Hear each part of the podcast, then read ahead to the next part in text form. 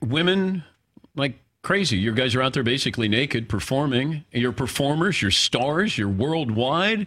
They camping out at hotels waiting for you. How crazy did it get when you were single? Well, I've been married four times.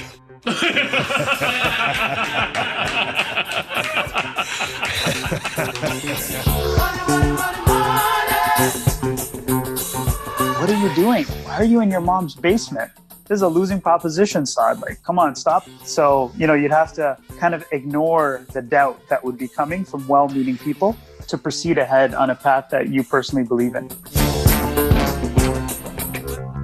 I went and I spoke to them, and they essentially told me just go back to your desk and do your job, just sell, just go back to your cubicle. So I thought to myself, no, I don't want to go back to my cubicle. There's something here. Like, I really think there's something here. Hi, everyone. My name is Saad Juman. I am in Oakville, Ontario, Canada. I'm 42 years old. And the company that I ran for 17 and a half years, which I sold last year, was called Policy Medical. And it was a healthcare software tech company that was essentially a SaaS software company, and we built solutions for hospitals and chains of hospitals. How do you end up in Oakville, Ontario? My wife, my kids, and I, we moved here about a year ago. We were looking for a place for our kids to kind of be rooted in, and we had a couple of criteria we were looking for. So Oakville seemed to kind of hit the mark. And I'm born and raised in the greater Toronto area. So Oakville is just another suburb of Toronto. Okay, yeah, so just south of it, pretty close to New York, right? Yeah, it's on the way to Niagara Falls. Yeah, I'll just bring that up on the map because I always just find it interesting why people live where they live. So you said you basically grew up in that area? I grew up in the rougher part of Toronto, the eastern side of Toronto. And then we were living for a while in the northern part, like a northern suburb of Toronto, but we were looking for different criteria for the kids. We wanted a kind of a place where her and I grew up in, a walking community where the kids could walk or ride their bikes to school, you need to get some groceries, you can walk over there, all the different activities that the kids might be into, like hockey or basketball or whatever, it would be pretty close by. So where we were living before, everything was a bit of a drive to get to everywhere. So we wanted a bit more of a walkable community. And so you said you created a company called Policy Medical? Yes. Yeah. So can you give us a little bit more of a rundown on that? You said you sold it about a year ago? Yeah, I did. Okay. We did. Just tell us a little bit more about that company, and then we can talk about how you actually ended up growing this company and your adventure since you sold it. Because again, I think that's what a lot of people strive to do in their business eventually. Obviously, you got to sell it or else it's going to go by the wayside. So I think it'd be very interesting to kind of hear your story even a year out after you sold your business. Sure. So where'd you like me to start in terms of how it was started, what I'm doing now? Let's just talk about what Policy Medical did or does, and then we'll talk about how you got started if you don't mind. Okay. So for context, I'm a year removed from the business, so I have nothing to do with the business currently, just as a disclaimer. So all of my comments are related to when I was running the company for about 17 and a half years. So what the company did, what Policy Medical did, it was a healthcare compliance software company. So it had a suite of products. So the flagship product was a product that managed a lot of non-clinical documents inside of the hospital setting. So essentially, it managed the policies and procedures. Those are documents that tell doctors, nurses, surgeons, as other clinicians what they have to do. So for example, if somebody needed to disinfect a scalpel after surgery, there's a policy and a procedure of how to do that correctly. And there are hundreds or maybe even thousands of these documents at hospitals. So they have to manage it correctly and have to make sure that they follow guidelines and standards that are put out by different regulators and inspectors that come in and check up on the hospitals. So the consequences for not managing those documents properly are quite serious for hospitals. That's what created the need for Policy Medical's first product. And then there were a suite of other products that bolted on along the way over the years to serve the needs of the same client that was using it. And so, did you grow up wanting to do this? No, no, absolutely not. yeah, because it's always interesting how people start these companies because I wouldn't think that you would. Yeah, I mean, I didn't specifically as a little boy just lay there in my room thinking, one day I want to be a healthcare compliance software CEO, right? right? My first passion in life was the game of basketball. So, you know, I thought for sure I was going to be the next Michael Jordan until I realized I stopped growing in like the 10th or 11th grade and that's just not going to happen. So it's one of those things that sort of evolved. However, that company, Policy Medical, for me personally, it was rooted in a specific calling, in a specific mission, if you will, that came from inside of me to serve and have an impact on people's health. So that's the root of the company.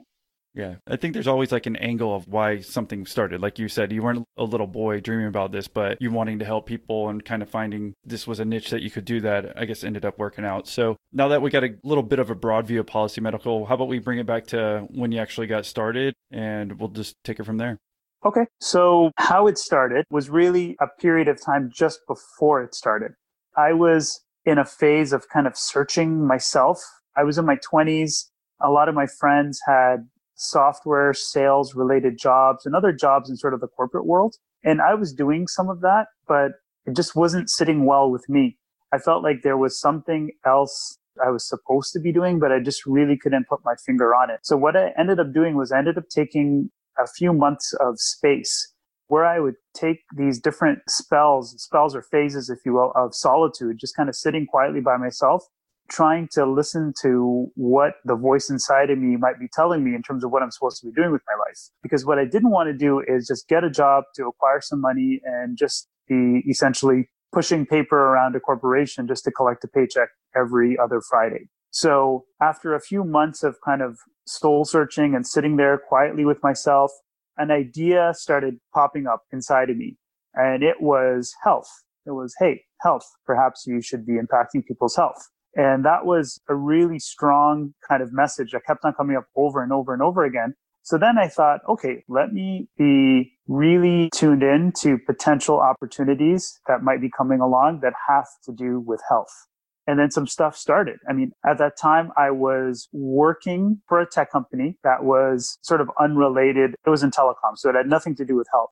But then in the area that I was working in geographically, which was Ottawa, Ontario, a lot of people started losing their jobs because telecom started going through some troubles in that particular region. So I was one of them. So we ended up getting laid off. I came back from Ottawa to Toronto, where I'm from, trying to figure out what I have to do. And I got hired as a tech recruiter. So somebody that tries to find full jobs. Again, unrelated to healthcare, but then that company ended up laying off a bunch of people, and I was one of them. And then that's where I started to see the sign. So a buddy of mine called me and said, Hey, you know what?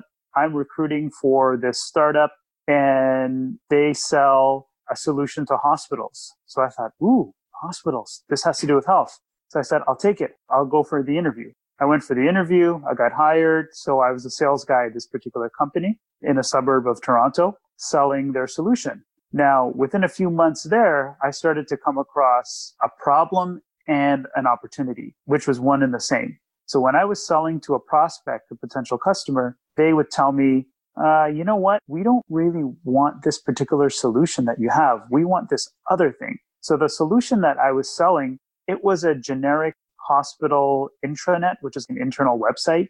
And the hospital would post different things on this intranet. And again, this is back in the early 2000s? Yeah, early 2000s, like late 90s, early 2000s, that era, right? So things are much more simplistic.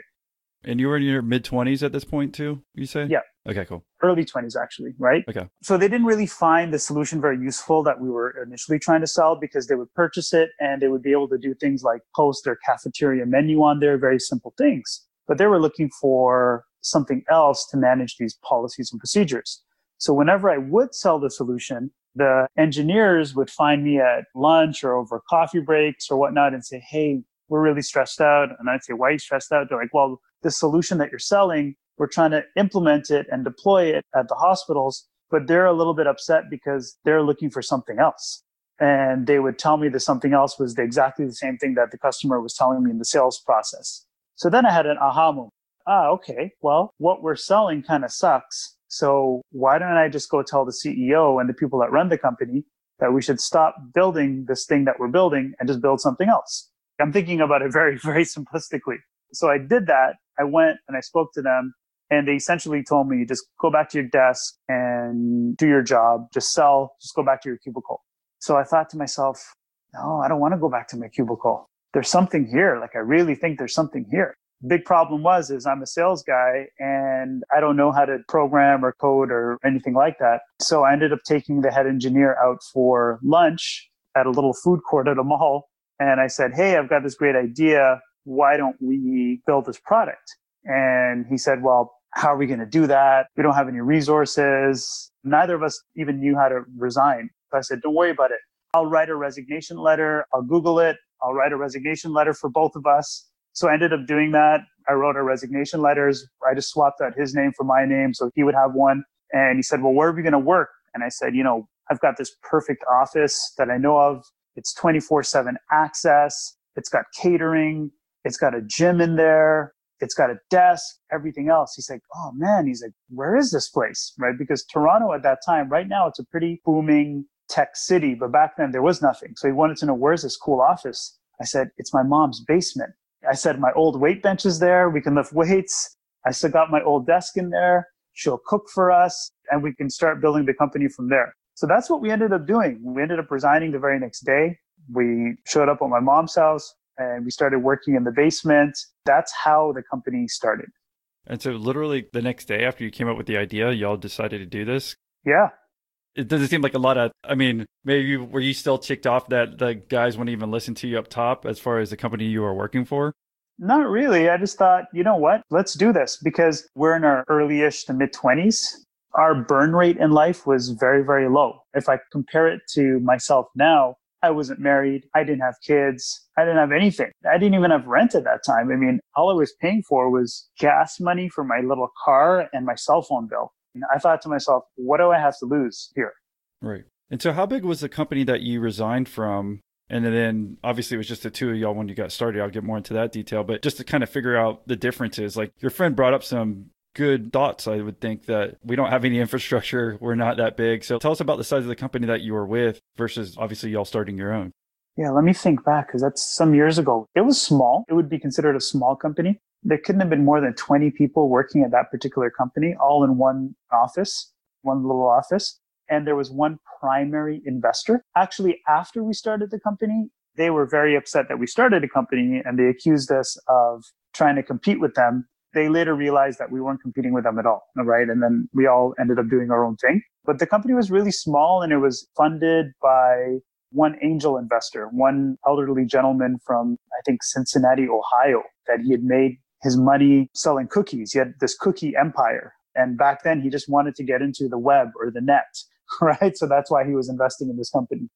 And so when you guys started off and when you resigned, basically you came up with this the next day. Obviously, you're smart to think about your overhead getting started and stuff, but did you have any money saved up or what was your game plan going into the very next day to your mom's basement?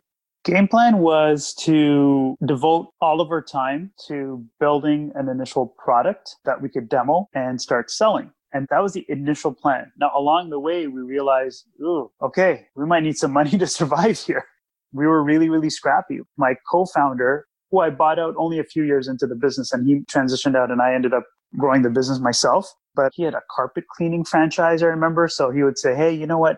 Do you want to come along with me in the nighttime? I've got these contracts to carpet clean these banks. So I would say, sure, I'd go help him and we get paid and we split the money. We just really did like odd and odds and end jobs in a way, just so we can survive as we were working and building the company. But I would say less than a year into us starting the company, that very next day after leaving our place of employment, we had our very first check. So it was like nine or 10 months in, we had our very first purchase order and check that came. It's a wild story in terms of how we came up with the price for that. But I remember the check that came, it was for 9,995 US dollars for Canadians back then, that's like $15,000, right? With the conversion. So when we got that check, we looked at each other and we are like, holy smokes, we are rich. Look at this 5,000 US for you, 5,000 US for me. Where we've made it. Do you remember when you started your small business? It was no small feat. It took a lot of late nights, early mornings, and the occasional all nighter. Bottom line, you've been insanely busy ever since. So why not make things a little bit easier? Well, our friends at FreshBooks have the solution. FreshBooks invoicing and accounting software is designed specifically for small business owners. It's simple, intuitive, and keeps you more organized than a dusty shoebox filled with crumbled receipts. Create and send professional looking invoices in 30 seconds, and then get them paid two times faster with automated online payments. File expenses even quicker, and keep them perfectly organized for tax time. And the best part? FreshBooks grows alongside your business, so you'll always have the tools you need when you need them without ever having to learn the ins and outs of accounting. So join the 24 million people who've used FreshBooks. Try it free for 30 days, no catch, and no credit card required. Go to freshbooks.com forward slash MI and enter Millionaire Interviews and the How Did You Hear About Us section to get started. That's freshbooks.com forward slash MI. And for more information about FreshBooks, you can go check out episode 141 where I interviewed the founder, Mike McDermott. Did you know that your support through Patreon helps us put together this little podcast for you each and every week? For only a few bucks a month, you help us pay for guest research, awesome conversations like the one you're listening to right now, and last but not least, the audio production of each individual episode. Well, if you want to help us keep bringing you these episodes, then we'd love your support via Patreon. Plus, as a bonus for supporting us on Patreon, you'll receive a whole bunch of cool stuff like secret podcast episodes that are only available to Patreon members. You'll get a direct Zoom call with me where we can talk about your business and a personal shout out of your name on a future episode, and plus so much more. So, if you want to join the inner circle of our podcast, then please help support us on Patreon. Just go to millionaire interviews.com forward slash Patreon or check the link in your episode description below. Can you reemphasize the differences though as well that you said your old company was thinking about suing you? Again, just walk through as simply as you can, like what they did versus what your thought process was on the software that you were going to create for these medical places. Sure. They were selling a generic intranet, like an open intranet where you can just post stuff on there. And then what we ended up building was a specific software application where hospitals would only load up their existing policies and procedures so they're in Microsoft Word that they'd already created, and they'd be able to search it and find it and index it and get notifications of when they had to update it and then be able to update it. So it was really geared towards one particular document, so a document management solution, where theirs was a generic, just intranet solution to post hospital announcements and cafeteria menus and things that are going on in the hospital. Okay. So y'all were able to create that pretty quickly? Yeah, we were able to create it, I guess, within a few months. And people always ask me, how did you know what to create? How did you know what to create? Yeah, exactly. I mean, what we did, in, I guess, in a bit more of a sophisticated way up until I left the company, which was listen to the customer. We would ask the potential customers what they wanted. They would tell us. At times, they would send us these Excel spreadsheets with a list of all of the things they wanted, and we would simply build it. It was as simple as that. And back then, you know, SEO and pay per click and all this other stuff that would drive traffic to your website wasn't as developed as it is now. So I would be the one making 150 to maybe 225 calls a day to different hospitals, just cold calling and gathering information, giving it to my co-founder who was the engineer, and he'd be the one building it. So would you actually be calling, or I feel like you'd have more success if you actually even went in there versus, I guess you're still early 2000s, so people are picking up the phone versus now it seems no one really does. We had to call. Again, we're in Canada, so. Snow. Well, not even the snow. The first thought we had was let's sell this to Canadian hospitals. Even after a month or two after I had kind of honed the pitch on the phone for my cold calling, I was coming up completely blank calling Canadian hospitals. They were not interested at all, even if they were kind of interested. They just didn't have the money because the funding here is very different because it's all public. So we thought, okay, we've got a losing idea here. It's just not going to happen. But serendipitously, right around that time, Google had really started their AdWords product and their pay per click stuff for advertising. So I was playing around with that on our website and then traffic started coming to our website from US hospitals. So then I started having a couple of conversations with US hospitals and the conversations were different.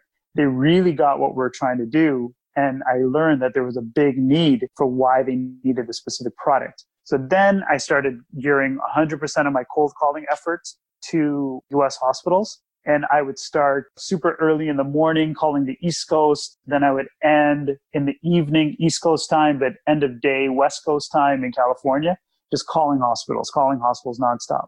And it worked. Yeah, and just make sure everyone's on the same page because we got a worldwide audience too. It's a private healthcare system in the US versus the public in Canada. So it was hard for you to sell to them, you're saying, versus these private hospitals that want to be more efficient and the bottom line actually matters, right? You got it. Yeah. So, well, I guess kind of where you left off was all these cold calls. I mean, what was that like? Because, I mean, were you doing that before in your old job? I guess you're actually kind of recruiting for a little while, right? Before you started doing this? Yeah, I mean, for me, that was easy because I had lots of experience doing that. I know these days, especially younger entrepreneurs, they feel very daunted about putting in a cold call, right? Like everybody tries to go through everything else other than cold calling. And I do acknowledge that cold calling over the years became less and less of an emphasis in a big way. Even towards the end of selling our company, the majority of the pipeline, the sales pipeline, those sales opportunities that would come in did not come from cold calling in the last quarter of the company, you know, the last six years or so. It all came from inbound content marketing strategy, people coming to our website, consuming the right content, submitting demo requests, those types of things. So those are really, really warm leads. But in the early days, you had to pick up the phone and call. It was the only way. And you had to go through lots and lots and lots of rejection.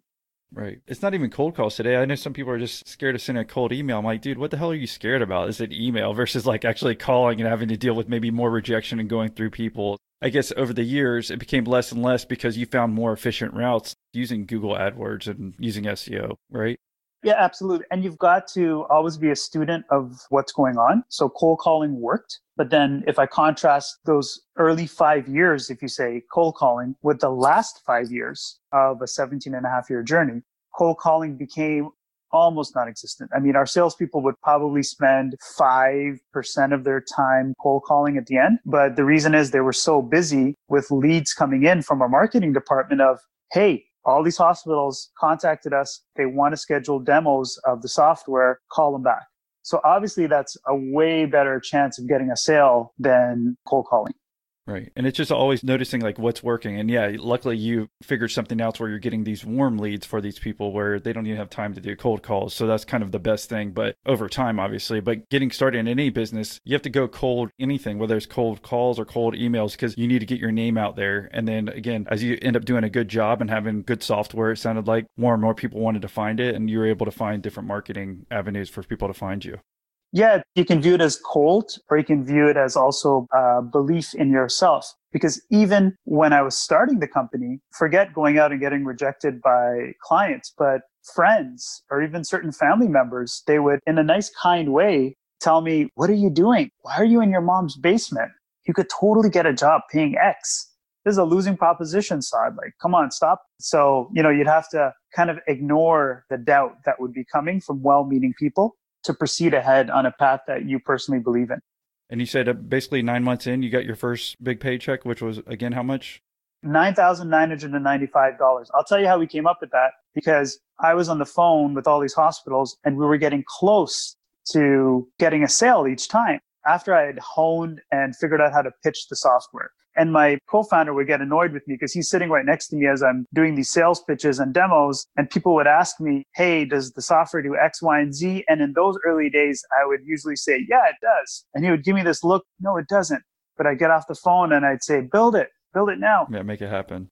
Yeah, but truth be told, in I learned very quick that that's not the right way to do things. So the last half life of the company, we never did stuff like that. We would honestly tell people, no, we don't do that. We can't do that. But for the pricing, I remember there was a hospital in Plattsburgh, New York. That was our very first client. And I believe it's still a client to date for the company. And they were asking us for a reference and we didn't have any references. So I decided to tell them the truth. I said, look, we don't have any references. We're just starting up. We would love for you to be our first reference. And because I told the CIO, the chief information officer, the truth, she said, okay, I'll be your reference, but what are you going to do for me with the price? So even the phone I was using, there was no mute button. I had to cover the receiver. And I turned to my co-founder and I said, pricing. We never thought about what to price this thing. What do we price it? He said, I don't know, pick something. So I went back on the phone and I said, you know, I think I might get approval. Again, I never told him I was the CEO, the founder. I'd always tell him I was like the VP they couldn't know that I was in my mom's basement and there was only two guys sitting down here selling to them in Canada. So I said, I think I can come back and get approval for $9,995. She said, in the first year? And I said, yeah. And she said, What about ongoing? And I said, $1,200 every year after that. She said, Okay, if you can get approval for that, we have a deal. Now, that got us our first deal. We were super happy. We followed that pricing for any customer that came along for the, I believe, the next two years, regardless of their size. We were happy, but that decision years later almost killed us because of us undercutting ourselves with that initial price. And so the pricing you just kind of made up based on maybe your old company where y'all charging something similar, like the one that you used to work for? To be honest, I pulled out of thin air. Yeah. But the model was based on how software was priced at that time. It was a, this perpetual software licensing model, which is you, the customer pays a large fee upfront and then they pay somewhere between 15 to 22% a year for what they call the maintenance fee. So that's how the $1,200 came up because it was a percentage of what I told her. Okay. And so congrats on getting your first sale there, obviously. Do you want to fast forward a couple years? I guess what you said happened is eventually your co-founder left and that this pricing model might have hurt you in the long run, at least initially, or if there's any other thing that we should know about here in the early years. I think it's important for anybody starting up. No journey happens by yourself. So people might look at a founder or the CEO, let's say in my little case, that, oh, so and so exited and he did a great job. But that's not true. I mean, any success is a collection of all the people that helped along the way. Even when the success happens, all the people that are no longer there that contributed all the way along. So without my co-founder in those early days, like this never would have happened even though he was only around for, I think, somewhere between five to seven years. But when it was time to leave, one lesson learned, hopefully for both of us, is when you start a company and you're starting it with more than yourself, you should take some time to write down on a piece of paper some kind of agreement between each other in terms of what your roles and responsibilities are. And if you were to disentangle and leave each other, how that actually looks. It'll just make it a lot easier because when it was time for us to part ways, it became tense for a period of time and it almost felt like this really big bad breakup. But then we were able to figure it out in the end without too much drama. But we could have saved ourselves at least a year of our lives of going back and forth over this if we had taken the time in retrospect to come up with a partnership agreement or a shareholders agreement or something like that. But that was a big milestone in terms of him moving on and then me having the company all by myself. And so when he left, that's fast forwards like five or seven years. So we're talking about 2009 at this point? Yes. So if we jump to that part in the story, I mean, how big is the company? Is it still just the two of y'all? So at that point, it was gone. So it was me, one other engineer, and I think at that point, a young sales guy. And that was it. There was just three of us at that point. Okay. In a shared office space. Yeah. So tell us what you grew to as far as revenues. And I guess we know employees. It sounds like there's three of y'all total. Yeah, so we ended up growing steadily. So one of the things that I decided that we had to do right around that point, I continued to run the company for another year or so. But then I quickly realized that this company is really a lifestyle company. It was providing enough income for salaries for all of us and then giving me a little bit of a life at that point, I was married and we had our first few children, but that's not why I got into that business in the first place. I didn't get into it to just provide for me and my family. I had gotten into it to try to make a bigger impact in health and people's health. And I wanted to have that bigger impact. And it just wasn't happening with the company. It was too small. So then I went through a process of of gut checking to see if I still wanted to stay with the company. Once I decided I did, then I went through a phase of rebuilding and restarting the company from a phase where it was almost nearing bankruptcy because we were teeter tottering in terms of paying our bills, paying everybody's salary, and then hoping that more money would come in from the hospitals and just this really nervous cycle of just enough money coming in and out. So then I went through a process between that point to the exit, which lasted about six or seven years to relaunch, restart the company from that point to the successful exit that we actually had. I'm just trying to feel like it seemed like everything was going well, but I guess apparently you were just kind of break even based on y'all paying yourself salaries and whatnot over the first seven or eight years. Yes, it was break even. We were continuing to pick up more and more clients. But again, that pricing model that we had chosen all those years ago, it started to hurt us because the first year of a customer was great. We get a little larger sum. But then we were only getting approximately $1,200 a year per customer, which is not enough money to scale and grow a company. So we went through about a five phase approach to relaunch the company and rebuild it into what it ended up becoming. Yeah. So tell us about again, because you initially said something about this pricing model, and I think we can all understand if you're only getting twelve hundred bucks per customer after the initial year, and you've got three or four staff members, then obviously you need a lot more clients, and it sounds like that was an issue. So tell us this pricing structure, how it ended up changing, and how you're able to change the people who you're under contract with initially, because that has to be an issue as well. Yeah. So the first thing that we ended up doing is, you know, we're a product company right? So I looked at the product and the feedback I got from different mentors in my life was the product wasn't anything that special. So I decided, okay, we need to rebuild the product because just updating it or upgrading it wasn't enough. At that point, Amazon and Amazon Web Services, which is now very popular, was starting up. So we decided to, okay, let's go cloud based. Let's take this to the cloud and we had to rebuild the product. So technologically, it was really, really tough because we were installing our software in an old school way, which was we would install it at every single hospital that was using it. It was physically there, installed there. So we had to rebuild the product. After we rebuilt it, that took about a year, year and a half to do. Then we had to migrate everybody from the version they were using to the cloud, which was a gargantuan task. That was really, really, really difficult. What helped us was we didn't have that many customers at that time compared to what we ended up with. How many? We only had maybe two, 300 customers. By the time we sold the company last year, we had thousands of customers. But I will say that studying this and helping to guide and mentor other companies through this, some companies fail and go bankrupt when they try to do that migration with too many customers. Because the technological migration is one issue, but Austin, you hit on something really important before in one of your questions to me. The contractual migration pricing wise was another big thing because not only were we migrating them to a new platform, we were also going to them and saying, Ooh, by the way, we also kind of need you to sign a new contract. And in this contract, we're asking you to pay instead of $1,200 per year, we're going to need you to pay 10,000 or we're going to need you to pay 30,000 depending on the size of the organization. And also, by the way, in that contract, I know you paid us year to year, you weren't locked into it, but now we're going to lock you in for at least 36 months at a time. So that was, boy, was that a journey and a process, migrating all those clients.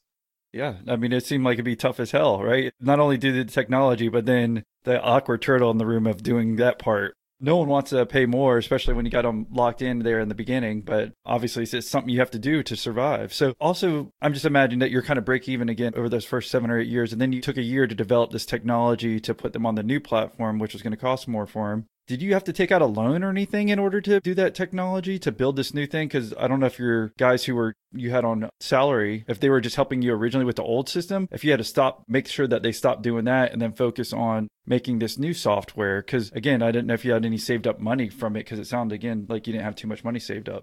Great question. So, no, we didn't take out any loans. The entire journey was bootstrapped. So, we never had any outside investors. But what I ended up doing, so you, you remember I bought out my co founder. So, I had 100% of the company. Then I quickly realized that 100% of nothing gets you nothing.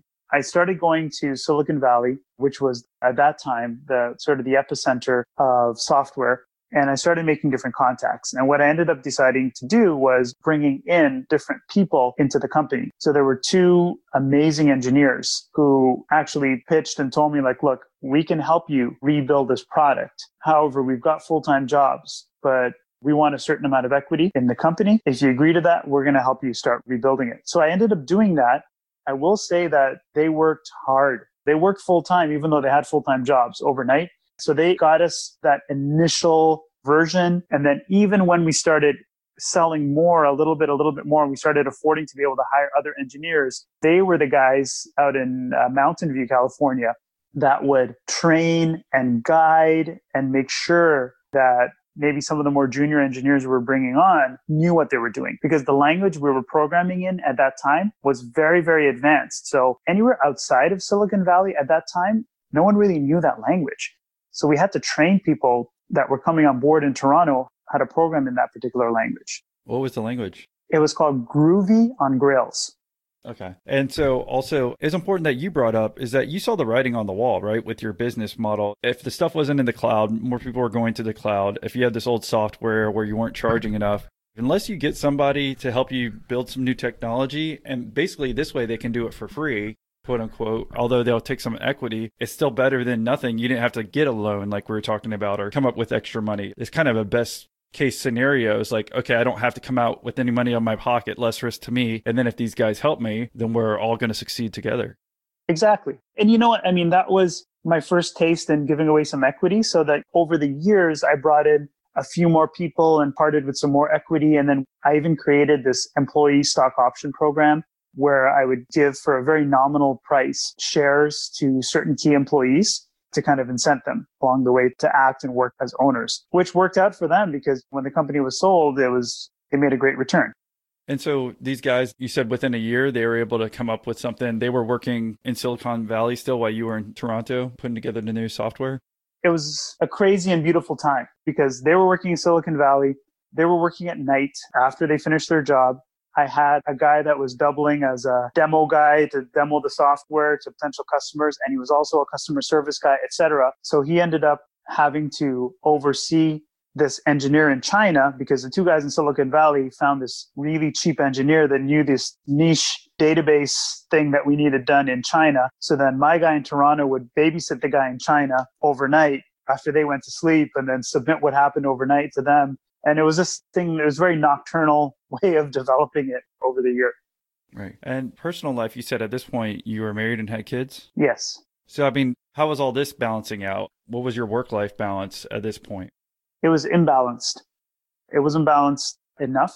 And I don't think it's okay. I did do it. It wasn't balanced.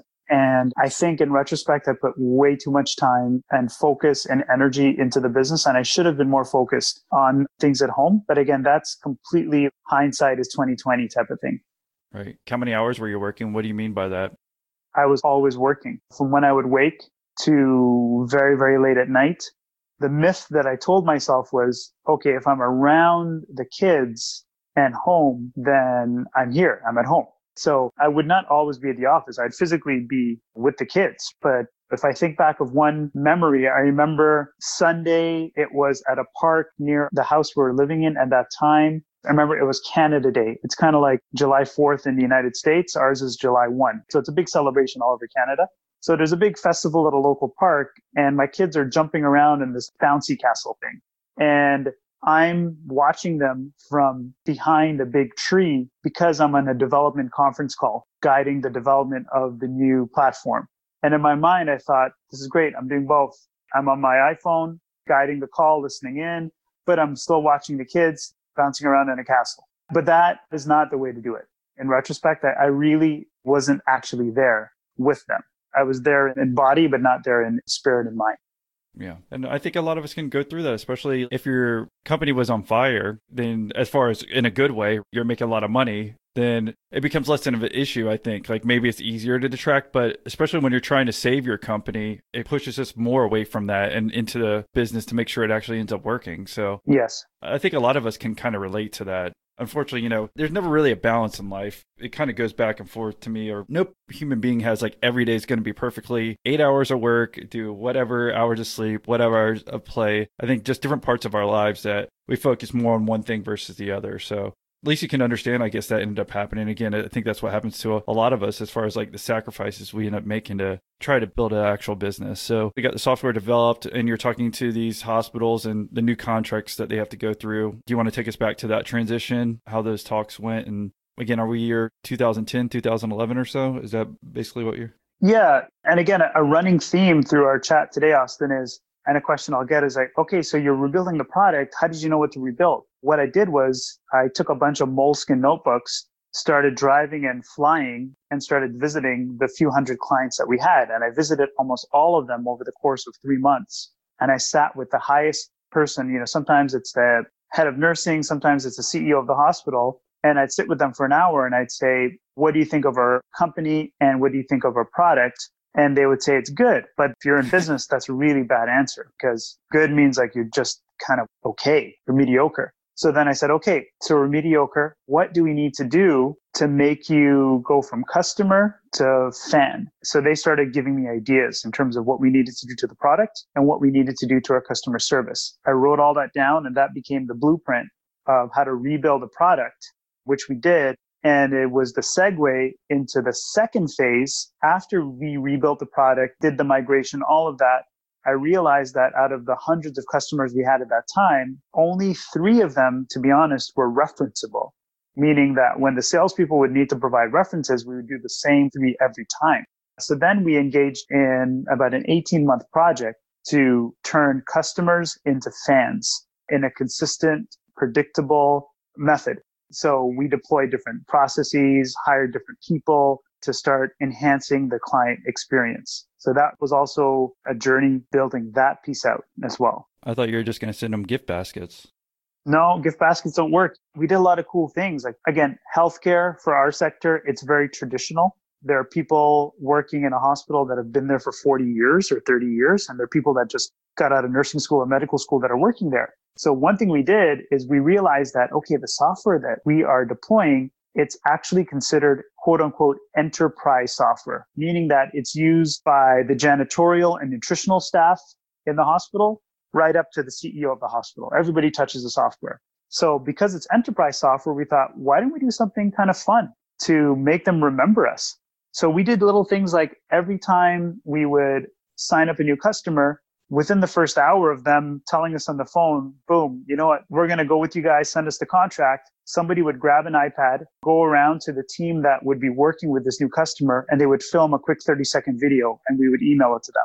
So they would have this little video that said, Hey, I'm so and so. You're going to be working with me. I'm so and so. I'm the project manager. Boom, boom, boom. So that little touch point was nice. And then when we started taking them through how to set up and deploy the actual product, it would take us about 11 weeks to fully deploy the application, get them trained, all that stuff. So every time they would come across a different milestone, they would get it via FedEx a little puzzle piece because we would have sent them this special frame, which was like a two sided picture frame, if you will.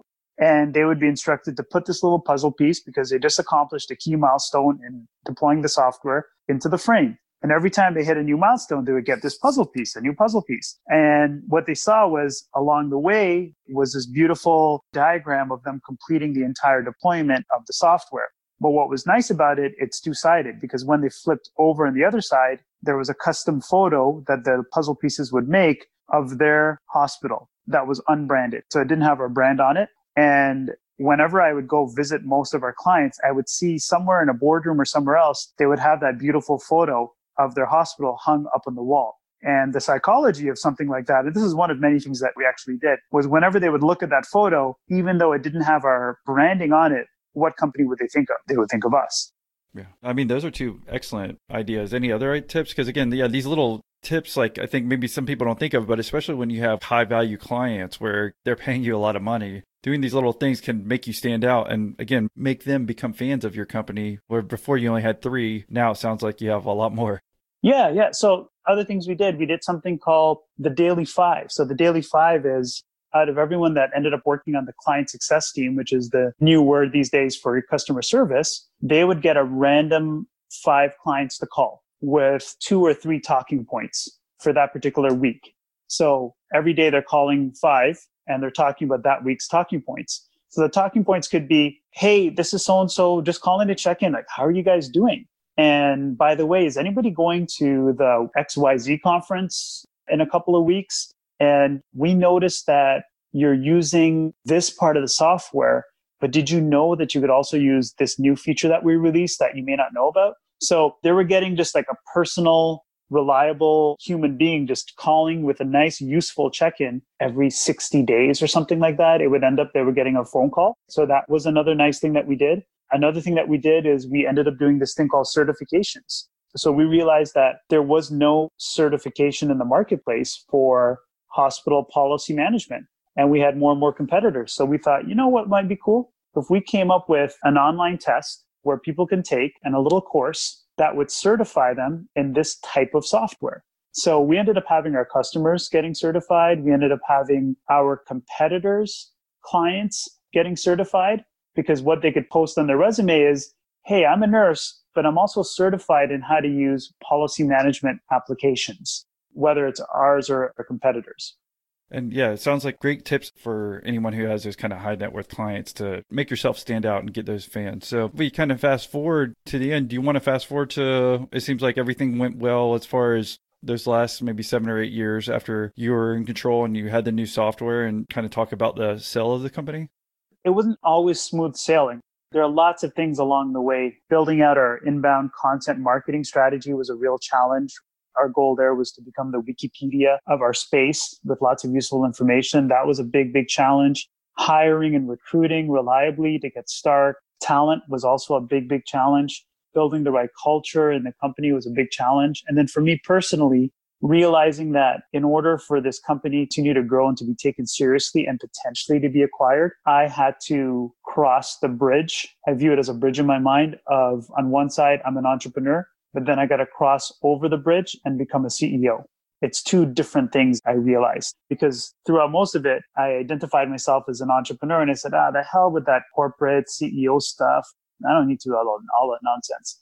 But actually, there's wisdom in that. So I had to learn how to become a CEO, how to create a proper board, how to run board meetings, how to have the company run under the corporate governance, because those types of things actually help to increase your valuation exponentially when you want to sell or if you want to sell your actual company. To fast forward to the end, I had been wanting to leave the company for a few years, to be honest, maybe two to three years before the exit. And the reason is simply it had become too long for me. It was a 17 and a half year journey by the time I did leave.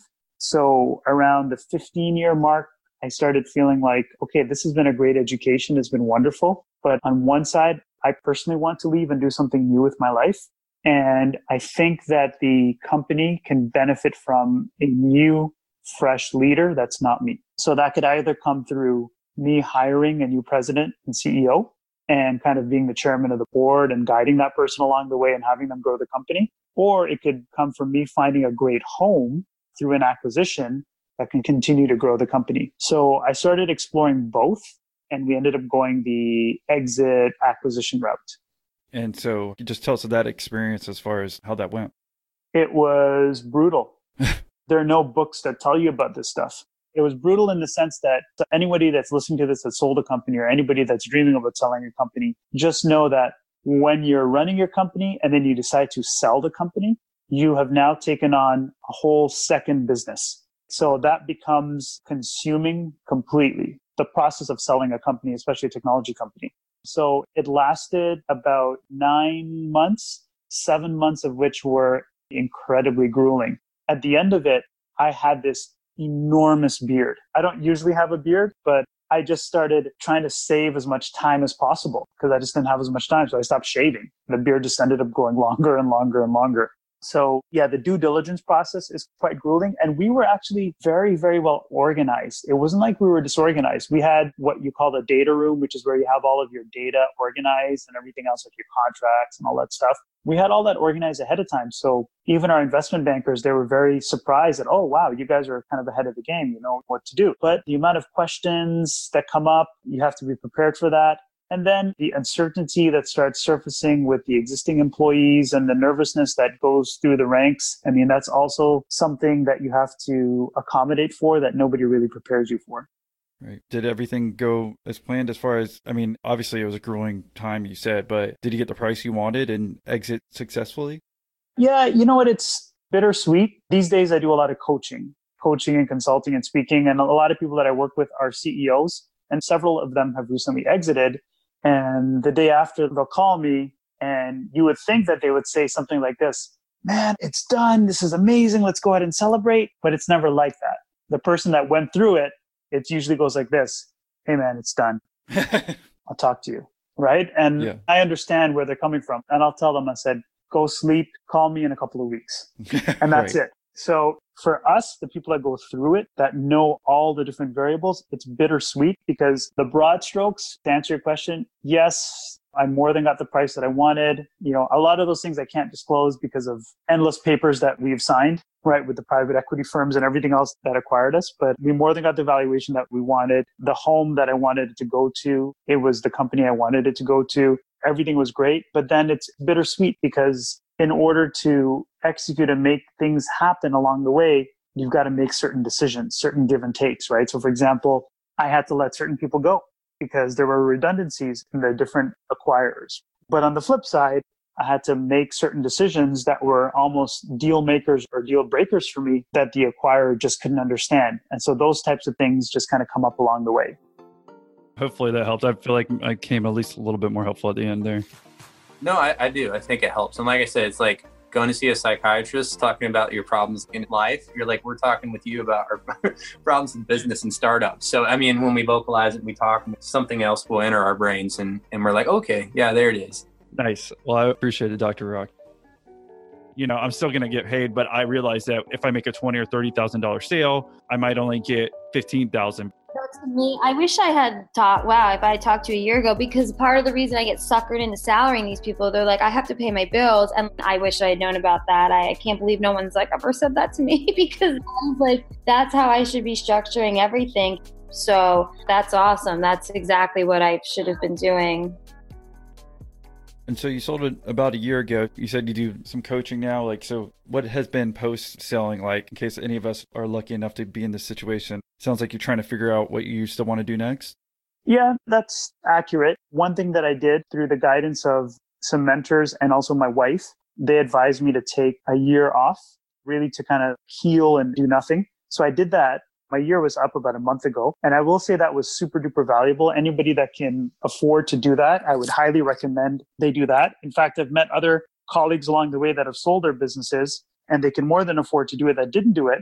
And they wish that they actually did it. And I can say that one thing that happened to me during the one year was I went from a human doing to a human being, which is just waking up and doing stuff, checking emails, whatever, to transitioning into somebody that's just kind of like an actual human being that intuitively does what I want to do. But now that that year is up, I've started working with B2B founders, executives, CEOs, SaaS founders and CEOs, coaching them through. Usually, what I coach them through, I've found is the area that I have a lot of experience in, which is creating a revenue generation team. So that's really those phases that I told you about, Austin, which is building out client success and then marketing and then the sales team and then putting in the right processes so they all work together to create that exponential revenue. That's what I've been doing. I've started doing some speeches and talks about that exact same topic. And I recently embarked on a scary project, which is writing a book about creating a revenue generation team that I'm hoping if all goes well, I can maybe get it done by sometime next year. And so I guess maybe if there is those type of businesses that could need your help, I mean, good way to kind of exit the interview. Is there a best way for them to reach you or do you have a website or anything that maybe they could learn more about what you do now?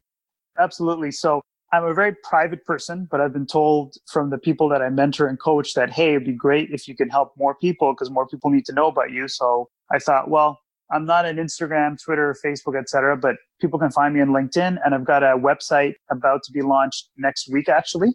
Well, yeah, don't say next week because it'll already be live. So, ah, okay. Your website's live now. What is it called?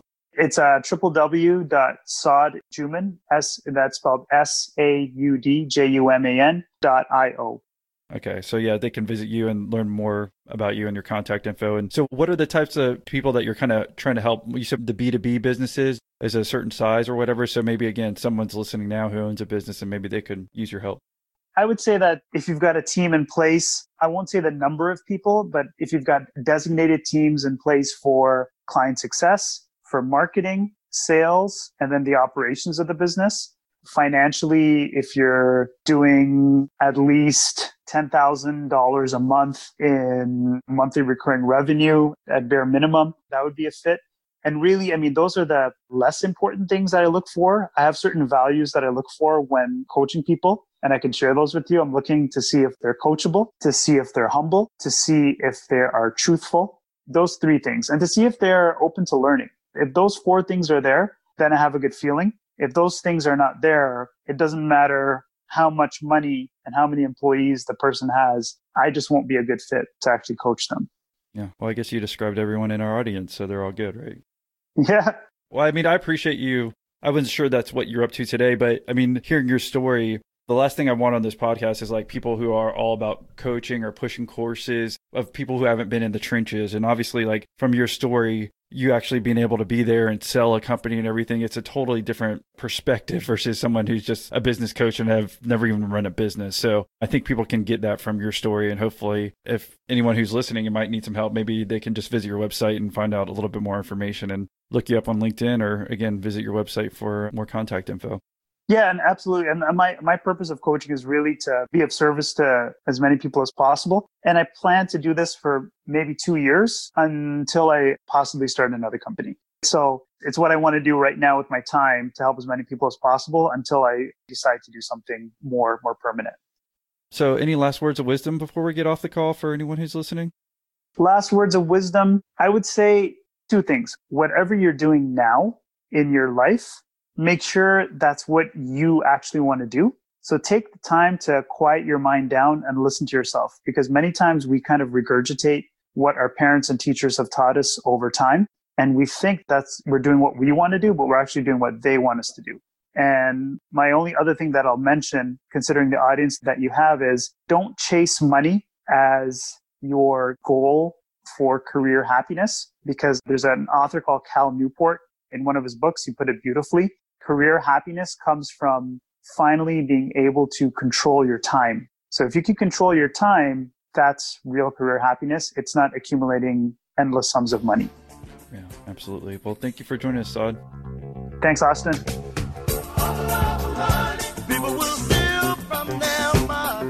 If you're looking for other tech based interviews, then consider episode 60 with Cam Duty, episode 55 with Thorn Rodriguez, or episode 50 with Max and Pedro from Winding Tree.